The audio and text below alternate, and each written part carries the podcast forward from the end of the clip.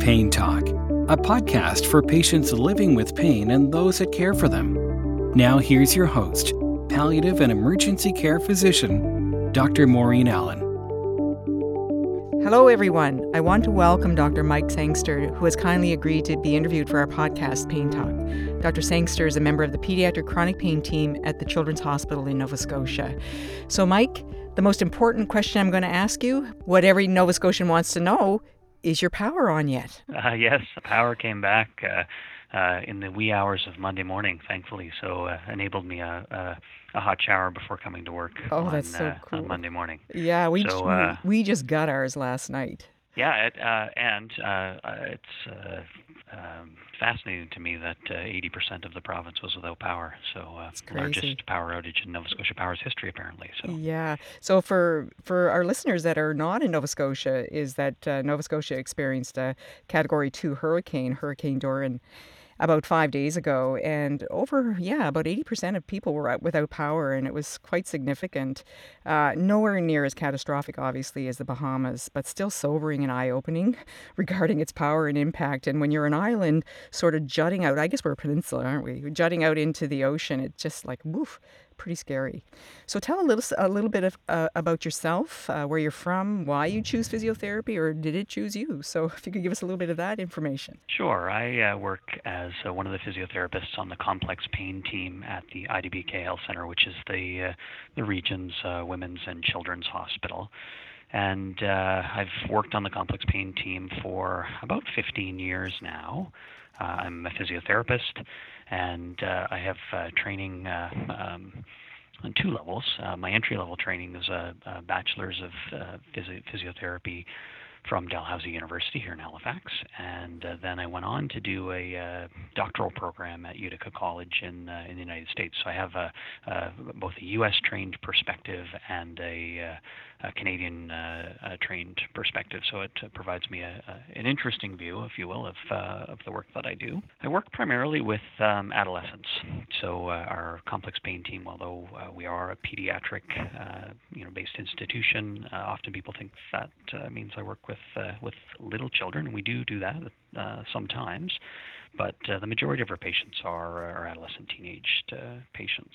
So uh, where I'm from, I guess, which is uh, one of the things you asked me, is um, I'm originally born in New Brunswick, but grew up in the Annapolis Valley, beautiful Annapolis Valley, about an hour outside of Halifax, but call Halifax my home now. And um, in terms of my choice of physiotherapy, um, I have a what I would call my path of inefficiency towards uh, getting to physiotherapy. I actually started my career as a management consultant and uh, uh, uh, training in uh, in business. So did a master's of business administration, began in consulting, and um, and that really didn't have the meaning uh, that. Uh, that I was looking for out of uh, what I was going to spend the vast majority of my life doing. I I, uh, I wanted to to do something uh, that I felt uh, was worth doing and that uh, was meaningful. Uh, so I turned my attention in my late 20s to um, to looking at healthcare and uh, wanted something where I could uh, grow with a profession that was growing and to uh, to be doing something where I was constantly learning and where I would be constantly changing my approach. So um, I've often said to students that if I'm doing the same thing five years from now, then then something's probably wrong. And uh, certainly, pediatric pain, uh, complex pain, is uh, an evolving and changing field, so that we. Uh, uh, we are often uh, um, doing our very best to keep on top of the best available evidence and implement that in our practice, which makes things very fun and interesting. Um, because that landscape is changing rapidly. Mm, yeah, exactly. So, did you did you specifically pick pediatric pain, or was that just the the opportunity arose, or what kind of brought you to pediatric pain? So I worked. Uh, my my first uh, job was actually working as a private practice uh, physiotherapist, which is uh, you know a little bit more than 50% of uh, physiotherapists, probably anywhere in the country, but certainly in Nova Scotia, um, of our of the physiotherapists working, over half would work in a in a private practice capacity. And what I found was I was uh, I was underwhelmed with the skills that I had learned uh, and and my ability to use them to um, to help patients who are experiencing ongoing persistent complex pain. it was um, a little disheartening as a as a new graduate. I you know sort of entered the workforce thinking I've I've got these uh, these skills and I'm going to be able to make a, a big difference. And uh, the the uh, the patients who um, were the most complex, I seemed to be um, uh, failing miserably uh, with the skills that I had learned. And I think that goes speaks to uh, a lot of the training that physiotherapists have, where we're we're particularly adept at managing uh, injury, you know, and managing injury recovery.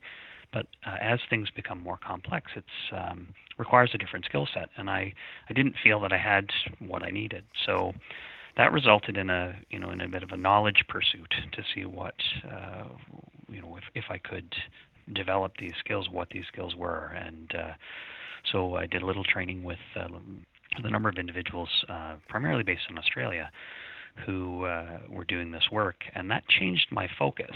And um, and I always had an, an interest in uh, sort of adolescent athletes and adolescents, and an opportunity came up at the IWK Health Center, and uh, and I took it and managed to find my way from there onto the uh, pediatric complex pain team, and have been there ever since. So um, so it was. Uh, I think kind of born out of my frustration of not being able to help people who clearly needed some help. To, that ultimately led me here. Yeah, and you know You've got a couple of really important points there, Mike. It's interesting to me that your training, uh, a lot of your training was actually in Australia. I mean, there's been such incredible stuff that's come out of that country around complex pain and chronic pain. But also, you know, in our training, and it's interesting, your, your journey in, in the terms of looking for more was very similar to me when I initially I started off in a nursing degree and very quickly, I realized after coming out of that uh, degree program, just full of energy, really keen, wanting to be of service, that it was really disheartening. And you, you knew that there had to be more and you had to keep seeking that. So thank goodness you, you kept looking for that. And But when patients um, or even children or anyone who's experiencing pain are uh, treated in a framework that really focuses on injury, and when that person doesn't fit into that framework, that somehow it's the patient's fault. So we start to see this mm-hmm. frustration mm-hmm. from the patient, as well as the fact that most of our interventions are not really. Um, showing that they're actually helping that patient, you know, have that quality of life that they deserve. So this is this is where I think our training really lets us down. I'm just wondering what your mm-hmm. thoughts are about that. Well, I, I often say um, I'm, I'm fortunate we're having this conversation now because I have a student right now. So I've uh, many of the things I'm talking about here are the same things, same conversations that I have with her. And I, I say to her, good diagnosis is good care. And uh, it's uh, really important that um, the clinicians, any of, of any stripe, that mm. are receiving patients that are experiencing complex pain, um, get it right out of the gates. So if the, if we looked at the International Association for the Study of Pain, for example, they would talk about the need to diagnose on the basis of mechanism.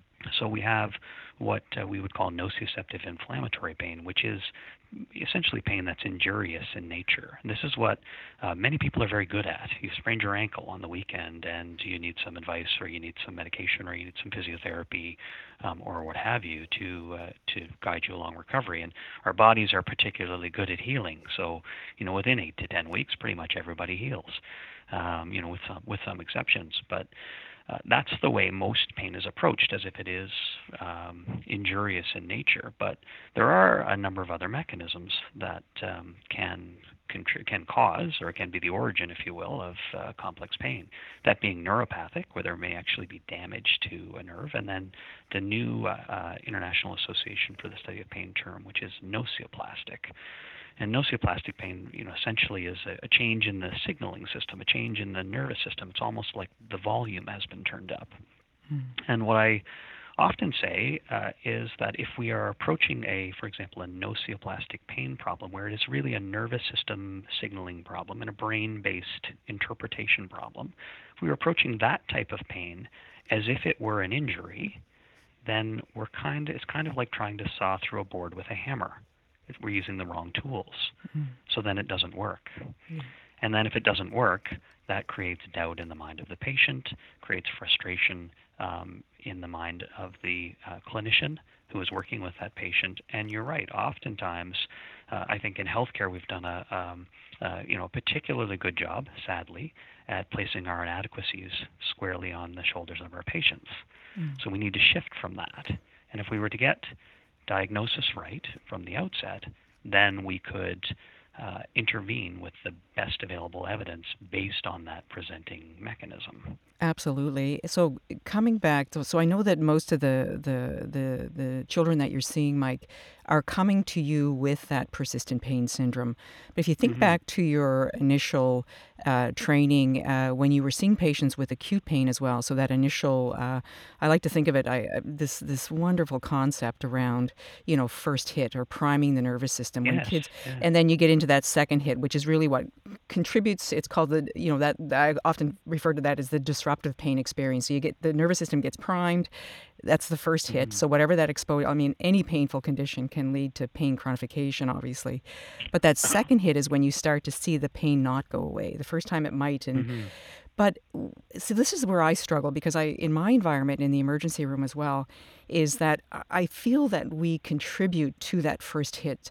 Uh, and when patients are actually uh, starting to amplify or, or, develop that persistent pain, or even if I'm starting to see some warning signs uh, where that uh, experience, because I know it's more about how the patient is experiencing that pain rather than the mechanism itself, is at what point do we help the patient shift their thinking from an acute pain model to that persistent pain model?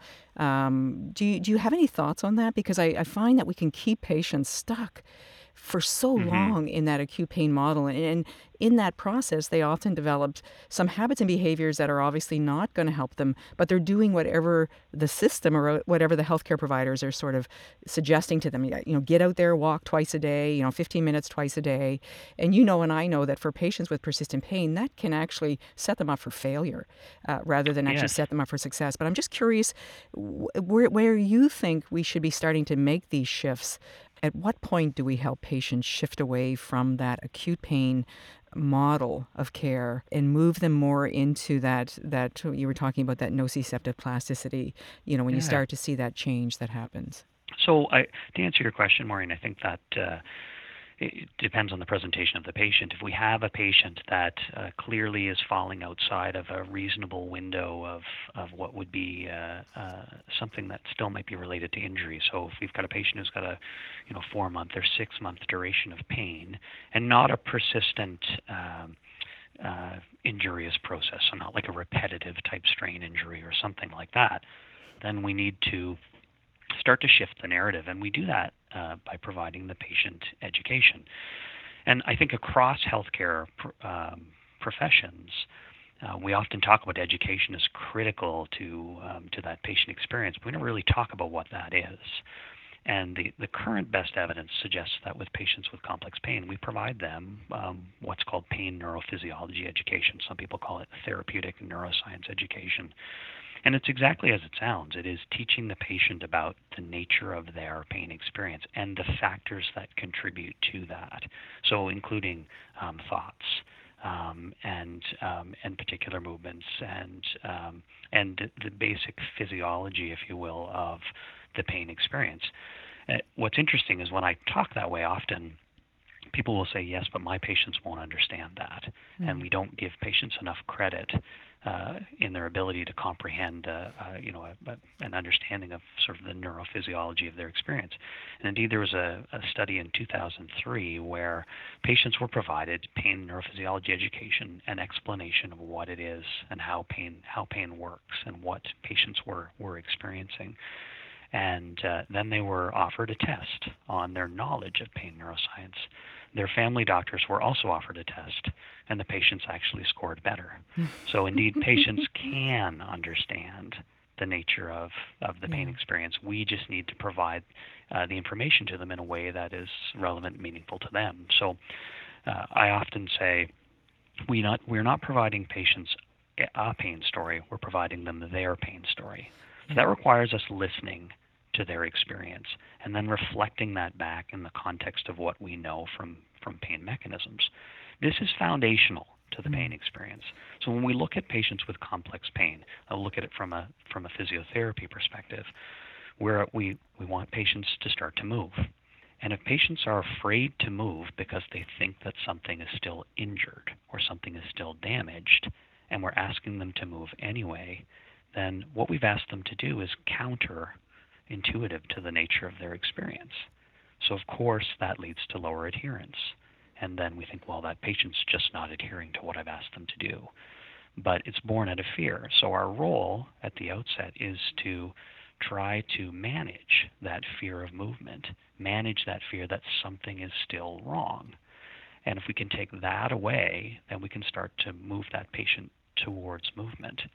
Similarly, uh, from a physician perspective, if we were to look at some of the, the major classes of medications that are offered to patients with neuropathic or nociceptive pain, it would be uh, the anticonvulsant class, like gabapentin or pregabalin, or uh, the tricyclic antidepressant class, so um, amitriptyline or nortriptyline. So if we offer those medications, for example, to a patient and we haven't provided them an explanation of, of what their pain experience is, then what they see is that we're giving them drugs that they give to people for epilepsy or for depression. That's a good point. so, so, so then, you know, and in some patients, they would see that as a physician's backwards attempt to try to address mental health by giving them an antidepressant, even though um, I'm a physiotherapist, but even though I know that that's not the intent of prescribing amitriptyline to that patient. So it's important that we understand that. And then the the icing on the cake is uh, when those things aren't working, we offer them psychology, which, if we haven't explained the pain mechanism to the patient, um, they just think we are offering them psychology because we think that this is in their head. Mm. So you can see the whole system of intervention fails yeah. if we haven't established a firm foundation of understanding. Absolutely. I always talk to, when I'm, I'm having a conversation with some of my colleagues, I say the most important skill we can have are really the talking points. It's not so much about the pharmacology in most patients, it's one, how we validate that suffering and how we create an environment of safety. And it just legitimizes and and it helps to build trust. It's it's just such an important part of that. And so yeah, you described Absolutely. it so beautifully. And, yeah, yeah. And I would pick up on that to say that perhaps even mm, uh, before a pain education, although through pain education, I think you'd establish this with your patient. It is about belief, mm. and that's a hard one for people yeah. because we're talking about an invisible condition, right? The, yeah. These patients don't arrive with a cast or the, you know, or an IV pole or uh, or anything that would be a uh, an indicator, an outward indicator of some sort of illness. It's an invisible condition. And what I would say is this, and I and I'm I'm I'm borrowing this from a mm-hmm. foreword I read in a textbook called uh, "Pain: A Textbook for Therapists," and I cannot remember. I wish I could. The uh, the person who wrote this uh, was a nurse, and she essentially wrote. Um, that in treating pain we have uh, we have a couple of decisions. We can choose to believe our patients, mm-hmm. um, choose to believe everyone, or we can choose to not believe everyone. Yeah. It's really one or the other. And if we choose to believe everyone, we're probably going to be fooled by some people right? We're probably going to be fooled by some people and i think in particular the physician for the physicians that are listening probably going to be fooled by some people who are you know drug seeking or all the things that people people worry about looking to to malingering trying to get out of work or whatever. Probably will be fooled by a few. But that's rare. Yeah. but if we believe everyone we will never fail to provide care to someone who needs it if we disbelieve, if we disbelieve everybody, we treat everybody like they're potentially faking or drug seeking or something like that, then you know what? We're going to catch those people. But we are also going to deny care to someone who actually needed it. So the question is, is how would you rather be wrong? What I say is that it starts with belief. It starts with saying to the patient and being very explicit, I believe you. I know you wouldn't be here if you didn't have pain. And we um, we say in our clinic we look for the shoulder sign, the shoulder drop sign when we say that, and it is that the patients come in with their they're very anxious and and uh, and very stressed because this is yet another clinician in their journey towards trying to to get better, and they often have their shoulders up near their ears. They're very very tense, and we say we believe you, and we see them start to relax, and then we have a therapeutic opportunity because we often are the first people that have said that. If we could do that you know, in, in primary care, if we could do that at the outset, just think of how much better things would be. Absolutely, and and you know I think the misperception. It's kind of interesting for me uh, looking at it from a medical perspective because I always used to come at these situations thinking that they want something from me. They want, you know, they want an opiate, and I would always go to these high risk medications and uh, the thought of having conflict. You know, sort of getting into those kinds of discussions with patients, and and when I started doing this work, I realized that is not what people people want our time to start off with. Yes. But the yeah. the most important thing that I can do, it, you know, by by acknowledging their suffering, it doesn't necessarily mean I have to medicate them. It just means that Mhm. I acknowledge their suffering, that this is this is something that is unique to them, and that they're no one can understand what what the patient is feeling, only themselves. And it's just so so important. The other piece of this, and it was kind of interesting for me when you start to. This is why I love doing these kinds of podcasts. I love picking the brains of people like you to start off with, but it's also when you start digging into the literature. And you know, there were three things that popped out, and, I, and I'll, I'll be interested to see what your thoughts are on this, Mike. But one is is that when we start to look at predictors of who is going to be at risk for, because obviously that pain experience is subjective, right? It belongs to that patient. We just sort of mentioned that.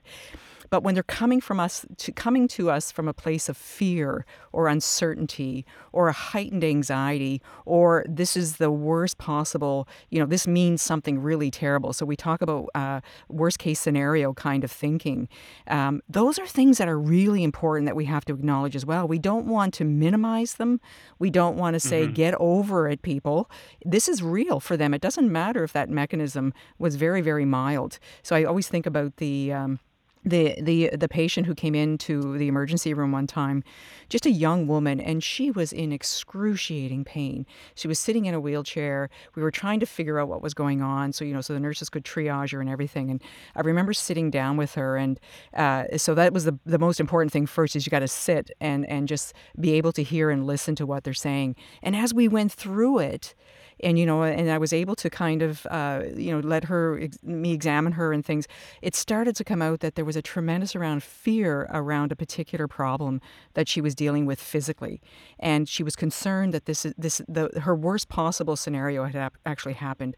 And so when we kind of worked with her through that and sort of reinforced some of the information that we had around well this is actually not what's happening but here what here's what could be happening i mean her whole affect changed. I mean she was able to sit up so that powerful piece about the uncertainty and, and the impact and the meaning of what that pain has for that patient is incredibly important. I mean, I still need to, as a physician, uh, as you do as a physiotherapist, to make sure that there's nothing new going on because sometimes it can be really challenging, sort of examining patients who live with persistent pain. But and I do have to examine them. Um, but it was just it was so eye opening for me to actually see her then walk out of the department. And there was no medication that changed between the two of us. It was a discussion that happened. So I just, yeah, Yeah. it was crazy. We um, we certainly see that too, where we if we can, in that foundation of understanding, help the patient and and acknowledge the the, the worry, and acknowledge um, the anxiety or the stress that's associated with that painful presentation, but but to help the patient understand the, the nature of what it is they're experiencing. Patients are more apt to step in and do things. I think the majority of patients that I see want to get back to whatever participation is for them in their respective community and if we can you know offer them a, you know a bit of a bridge to get back there through knowledge that is Yeah. particularly helpful and, and and probably the most important thing we do and in, in that you are um, and I, I, I said early on we are trying to tell the patient their pain story not a pain story and when we do that I think that is a powerful way to build therapeutic relationship. That the, the person that does that can be the first clinician to really demonstrate an understanding of the, the patient that's sitting in front of them. And that is very powerful. Yeah, the empathy piece is just such a powerful tool as well in our in the work that we do. Um, Yeah. So I'm going to just ask this. I don't obviously want you to close disclose any of your clients or anything because of privacy. But w what is the youngest age that you've seen uh, where persistent pain has exist? Because we don't think of persistent pain in kids, but I mean we have seen that uh, through our emergency room, and it's qu- quite quite amazing to me when we see uh, persistent pain in kids. But what's the youngest age that you've either read about or, or have seen yourself? I think, uh, I mean, it really depends. We have certain, um, um, some kids who, um, by virtue of um, uh, treatment for cancer, let's say, um, at a very young age, could have persistent pain. Yeah. Um, Vincristine neuropathies or things like that, for example. Um, in our in our complex pain clinic, as I mentioned, I think at the outset, it's primarily teenagers that we do see, uh, but we do see uh, the occasional, um, you know, three-year-old, four-year-old, five-year-old in our clinic, Wow. definitely. Yeah. So, um, but it's that would be more the uh, um, the exception than the rule. Typically, it is. Uh, uh, you know, a teenager probably between sort of 13 and 16 that Wow. we're, we're yeah. seeing. Yeah, interesting. So when I think about uh, pediatric medicine, um, obviously uh, the parents are incredibly important. What has been your experience around uh, sort of working with parents of children who are living with persistent pain? And would you have any advice? Uh, because often I, I think about the environment that I'm in, and, and people are in crisis when they show up at the emergency room. It's very different when I'm in the clinic, right? So you feel like you can have that conversation.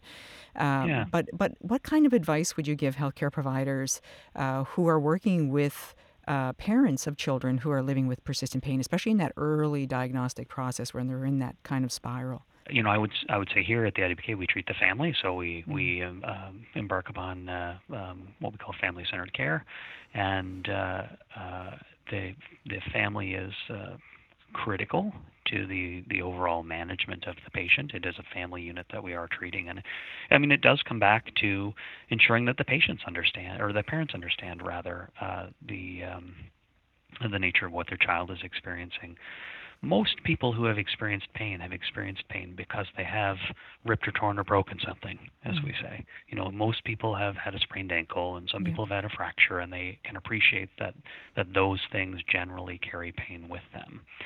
When we have a patient that doesn't have that, doesn't have that mechanism of injury or precipitating event, it's often very hard for for parents, and um, and sometimes they can struggle with believing Mm, their yeah. child, wondering whether there is some sort of secondary gain or something like that. So oftentimes our work, uh, certainly our work with pain education, is not not with the child ever alone. It's with the family as well. And I often start any of those sessions by saying first to the to the to the teenager, what are your questions? Because I know they have some. Mm. And then I will weave my education into the answers to their questions. And then when I'm done, I say to the teenager, Can I ask your parents if they have any? And they always say yes. And then I ask the parents, What are your questions? And then I try to answer their questions as well. Because we have a very small contact with those patients. Hmm. The parents are with them all the time. And if we can, you know, empower the parents with knowledge to be able to um, to to help them in you know the management of flare-ups and the management of of um, of uncertainty and anxiety and stress related to pain, then we have a powerful ally in uh, in the way forward. Yeah.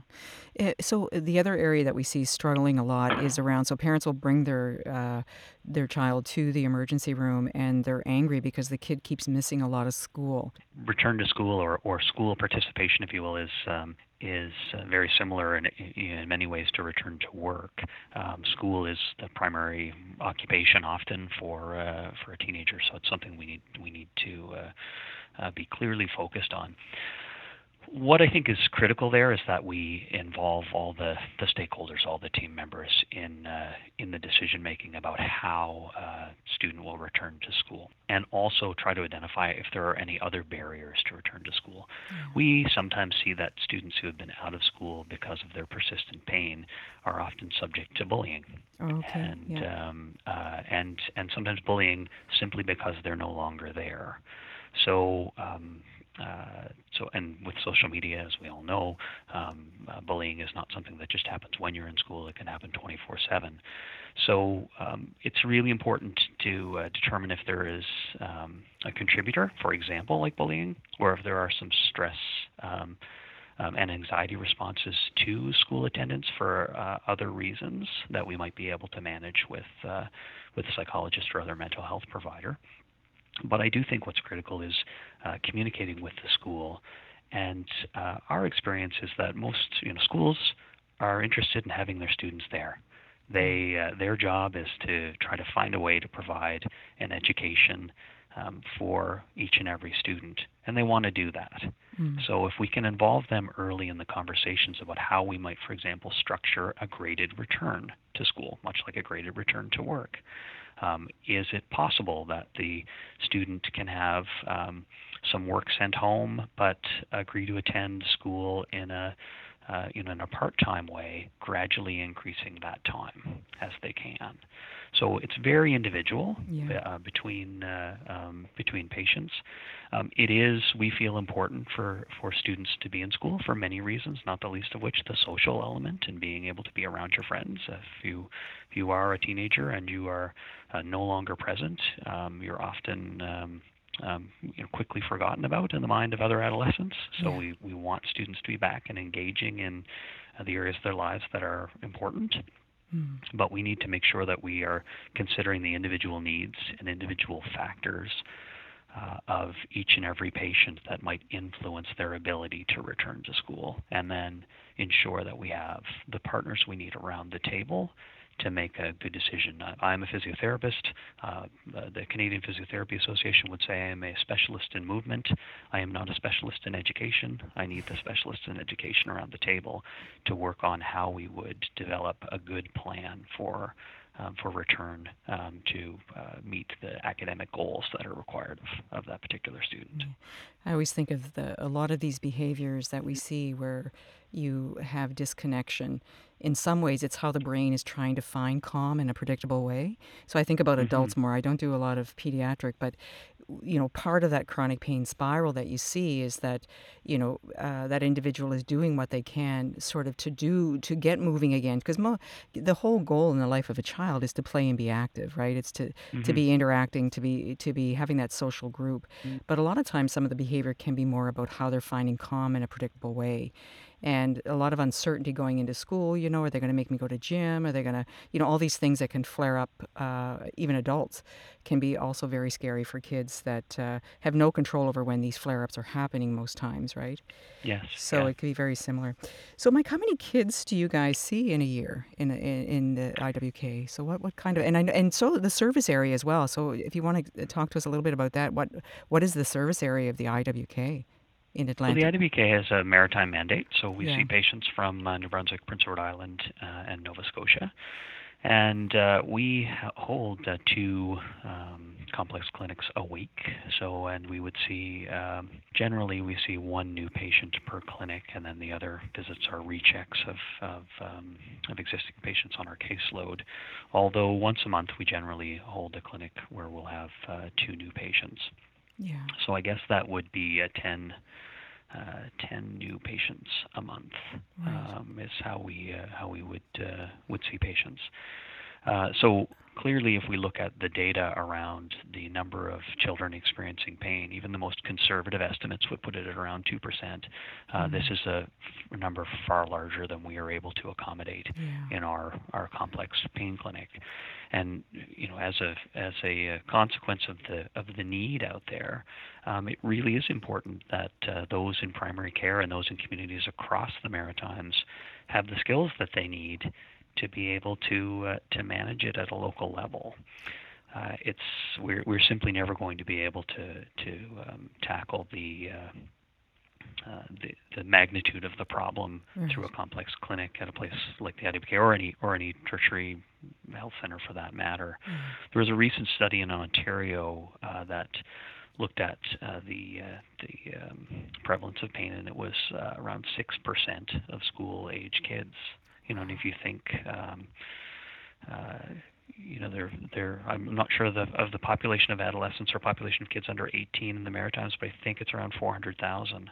You know, we'd be talking about um, you know Yeah. 24,000 kids That is crazy. if you were to apply that. Well, you know, which is which would have Yeah. pain that is um, you know persistent and frequent, Yeah. lasting longer than three months. Yeah. And, and So uh, yeah. you know, I mean, it, it, it's a- it's a it's a big number, and when we put that out there, people say, "Oh no, no, no, it's not that many." Mm. But we do have lots of kids who are experiencing headaches and abdominal pain and back pain. Those are the, sort of the big three Exactly. um, diagnoses, and then there are more um, complex um, pain presentations. and they grow up to be adults. So I mean, how we address it in Yeah. pediatric. I mean, it it, it always astounds me that um, you have a an experience uh, w- which touches every area of healthcare. There's not one area of healthcare that you will not see a pain experience, but you will also also see persistent pain. There's nowhere in healthcare where you will not see persistent pain, and how how little training we actually get to not only understand this very complex condition, but also how we work with patients and, and families who are trying to find their way through this very complex process and very easy to keep them stuck on these treadmills of investigation, you know, exposure, not moving forward, feeling like they're failing, just kind of going down that, that rabbit hole. Um, Mike, do you do any? I'm just asking this question out there, but do you, do you- are you involved at all in any research with your with your area? So I know your guys are doing a ton of stuff. I'm really looking Yeah. forward to uh, Yeah. picking the brains of some of your colleagues there as well, especially in around uh, pediatric pain and and sort of some of the behaviors and stuff that we can do to help. the IWK is a is a uh, um, I would say a sort of research powerhouse in uh, pediatric pain. Uh, we have uh, people like Christine Chambers, who is uh, a psychologist, Dr. Christine Chambers, and she um, has uh, what's called It Doesn't Have to Hurt, which is about procedural pain management, um, excellent resources for families, and she's trying to to uh, mobilize the the current best evidence um, so that it is in the hands of of patients and families, um, which is often uh, not the way things have been done. Um, we try to get research in the hands of clinicians, but Christine has uh, has done a, just a brilliant job of trying to bring that evidence to to where it is really needed, and that is into the to the hands of parents. Uh, and uh, and patients, and uh, also Christine has recently um, uh, started what's called SKIP, which is Solutions for Kids in Pain, uh, which is a, uh, you know a, again a group that is seeking to um, to uh, be a knowledge mobilizer for the best available evidence to get evidence into the hands of people that need it, so that we can improve pain care, um, and that is. Uh, uh, really a national initiative. Um, certainly, will have regional implications here for our, for the the Maritimes, where um, uh, you know partners will be um, uh, will will have the opportunity to have the best available evidence at their fingertips through that through that four-year initiative, which will be uh, be a, you know an amazing opportunity. And there are other uh, pockets of uh, research here that are happening. Uh, just some fantastic work. Um, Marsha Campbell-Yeo in the in the NICU uh, here at the IWK um, and others. Um, so I I'm a clinician. Uh, I don't. Really participate, um, you know, actively as a as a uh, principal investigator in uh, um, in research in pain. I, I do find myself lucky enough sometimes to be able to participate in some of the great work that these, you know, extremely skilled researchers like uh, Christine and Marsha, for example, are uh, are doing, and um, uh, it's a re- real pleasure to be a part of that. Yeah. Um, but uh, um, but my my role is primarily in a clinical way. I, I, I dream to be a researcher, but I know I'm not. Yeah. we can't. So I, I love um, love Not seeing enough hours people- in the day. That's what I Ex- well, say. I that's just, uh, true too. But, but you know, Yeah. you, you, there are always these questions that pop out that you'd love to be able to answer. You know, and look at the research, or you see some trends or anecdotal stuff in your practice, and you think, oh my goodness, somebody's got to show that this is actually happening. So we see that a lot in, in, in the adult. But yeah, I, I'm so impressed with the kind of work that your institution is doing and the good people that are there. I'm just wondering, what is the process of uh, if if you have somebody out there who's listening and saying, okay, well, you know, I have a practice here, I have a patient that I'm very concerned about. What is the process of referral, and what can you expect in terms of length of time? And are there resources that you would direct healthcare providers to, so that they, that, that your uh, the, the patient or the client can start looking at like shi making that shift in their thinking from acute pain to that chronic pain model, that they can start looking at things a little bit differently. I, I don't know if you have any advice around there. There are some uh, um, resources I think that uh, would be helpful to to all um, all clinicians, so um, physicians, physiotherapists, psychologists, nurses, others um, that that exist that are freely available. So the the place to uh, to begin would be the International Association for the Study of Pain. Uh, there are um, uh, lots of resources uh, through their website um, that, uh, and they really are the the experts, if you will, in in how we need to move forward. Uh, there also is, uh, out of Sick Kids in Toronto, there is an online pediatric pain curriculum, uh, which uh, is freely available, probably through the IASP site, uh, but certainly one could could Google that, and that it provides modular-based training for for clinicians, and we've had several thousand people go through that hmm. um, that training um, all across the world. Yeah. Uh, so that's an excellent, excellent resource. Maybe we can put a link to the webpage uh, to that. Yeah, I can, I can, I certainly can send you the. Yeah, uh, so if you could do that, that would be uh, awesome. So the, people want to click into just the. Have to, just have to find them. Yeah. And um, uh, those those particular resources that are freely available are good from a, a from a clinician knowledge perspective. There are a number of other um, uh, patient uh, specific links and uh, resources that can be provided. Um, the quality of those, as you know, with anything in uh, that that you find on the internet, we have to be very careful about. But there are some that um, are excellent. Mm a colleague of, of ours at Stanford recently did a um, systematic review of pain education videos that are available on YouTube. Okay.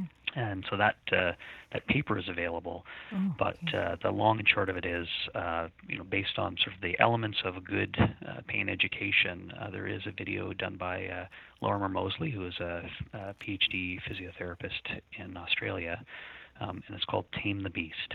Mm.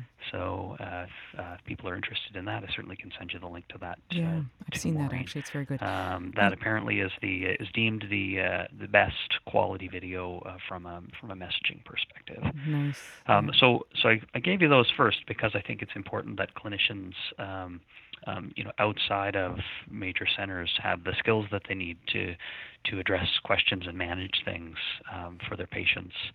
Um, at home. Uh, if, they, if that can uh, if that can happen first, that's a, that's a great start. Uh, and then um, accessing services in uh, at the IWK through the complex pain team is a simple referral. And does it have to um, come from a medical uh, practitioner, or can come from a nurse practitioner? Uh, any other come service? from a family doctor. Okay. You know what? I um, that I don't know about a nurse practitioner, but I am certain that they could make a referral. Yeah, I'm pretty sure they um, can. Yeah. I I don't know that I I, I guess I, what that's where I don't know the the full okay. scope of, yep. of the nurse practitioner. Um, so um, so I apologize for that. So but, you would just go to the IWK webpage, chronic pain, yeah. and just look at yep. yeah. Okay, so that's good. All right. Well, listen, I'm going to let you go. And it was just absolutely wonderful to talk to you, Mike, and uh, keep up the good work. It's uh, so inspiring to uh, to not only to hear you talk. So if anybody out there ever gets a chance to hear Mike talk, they should go. Uh, so and because uh, it is very, very, I think the perspective that you have. Uh, is so important. So listen, you take care, and hopefully we'll see you around soon. Thank you. It's a privilege to uh, to be able to chat with you today. I really appreciate it. Thank you for joining us for this edition of Pain Talk. To learn more about our podcast and to find links mentioned in today's show, please visit our website at paintalk.ca.